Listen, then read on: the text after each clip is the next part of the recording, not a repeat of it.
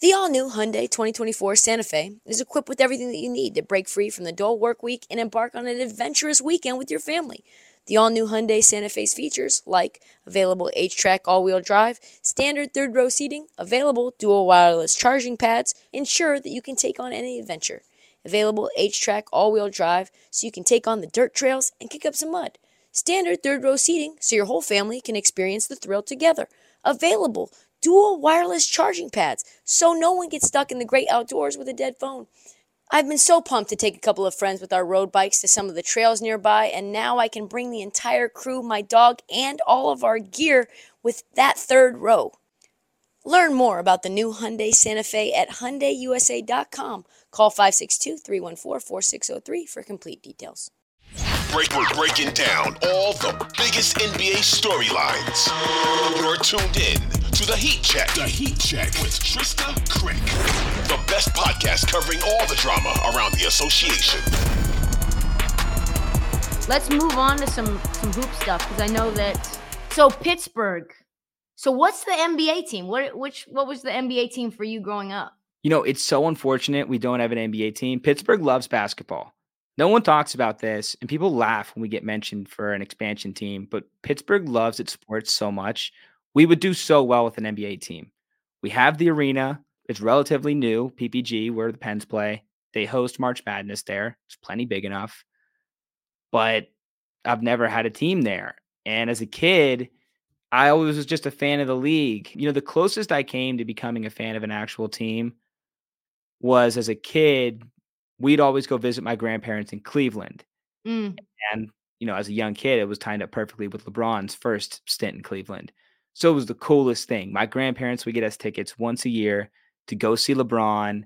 And I got to see, you know, the other team too. Like I saw Yao Ming in person. We saw young T Mac and we went to a couple games versus the Bulls and you know, young LeBron, people kind of forget this now, but was like the most electric player ever to watch. Like just crazy athletic, worth the price of admission every single time. So I liked the Cavs back then. But I never really built like such a connection with them. I can't I can't explain it. But like I, am wearing like a PSG shirt right now, hoodie. I, I bought this and I was like, maybe I'll become a PSG fan, you know? Like that'd be nice, right? Like they got they got Neymar. I like Neymar. Trysta, it never works for me. I can only be fans of the teams that are in Pittsburgh. I tried to become a Cavs fan. I tried to be a PSG fan. It doesn't work. It just doesn't work. I try to be a Warriors fan too. Our Dubs, I, yeah. Hard not to root for our Dubs.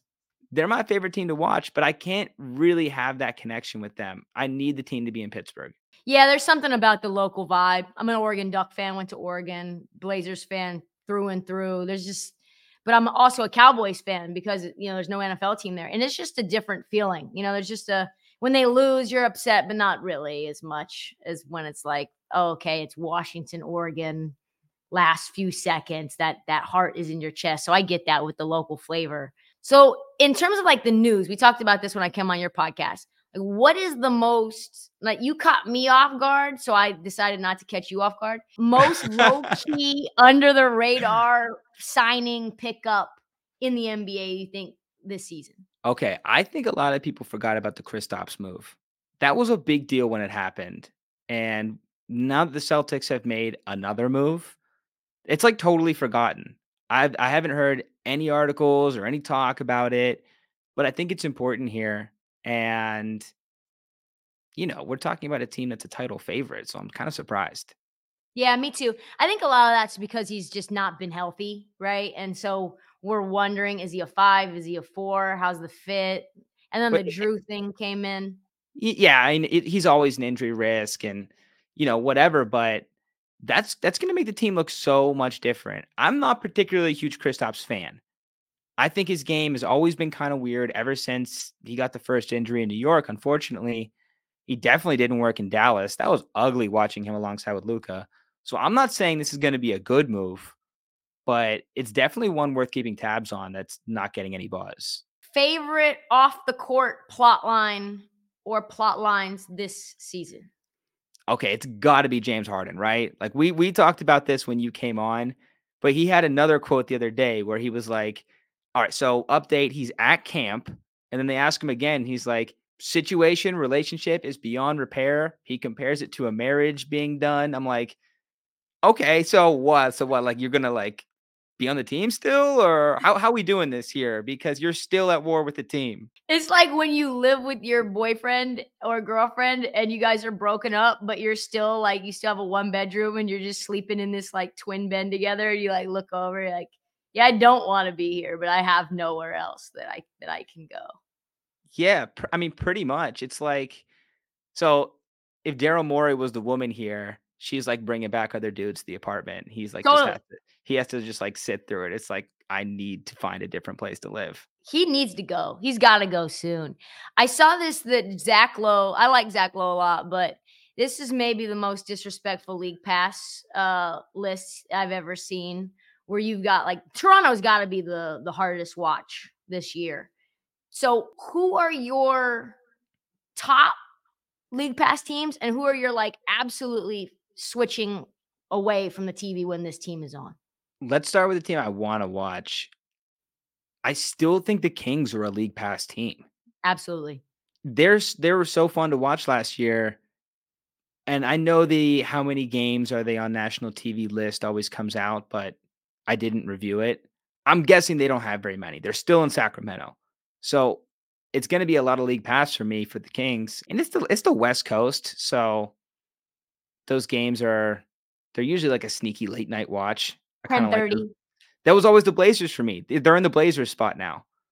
So I like the Kings. I mean, they're they're just exciting. They run it up. I think they scored like 125 points a game last year. And then worst team to watch, you can't use the Raptors, but they're really bad. They're really bad. I want to go with Charlotte. There was just news again the other day about Miles Bridges. Can anything go right in Charlotte? Like they made I saw someone make a list of like the police reports on their team. It is so bad. And then you add in LaMelo, who doesn't have a police report. I don't want to, you know, misreport anything here, but he doesn't seem super interested in being like an NBA player. I think everything goes wrong for them. I have almost no hope for this team. And I think it's going to be a lot of selfish me first basketball, which I hate seeing. Yeah.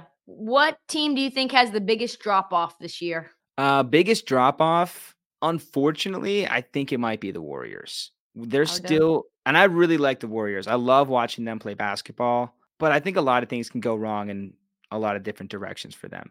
Yeah, we None talked them- about this on your pod. That Chris Paul fit, we'll have to see.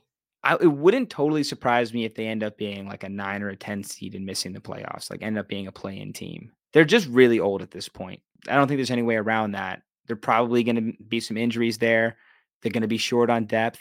Don't love it. But, you know, Steph is, he's going to find a way. If Steph remains healthy the whole year, he's still going to be Steph Curry. But yeah, I don't want to, I don't want to redo the whole thing about Chris Paul. I just don't see how he fits in. You'd still think Nuggets win the whole thing, or who's your title favorite as of now, October 17th? I think it's Boston. It's hard to pick against the Nuggets in the West, though. It re- it's really hard.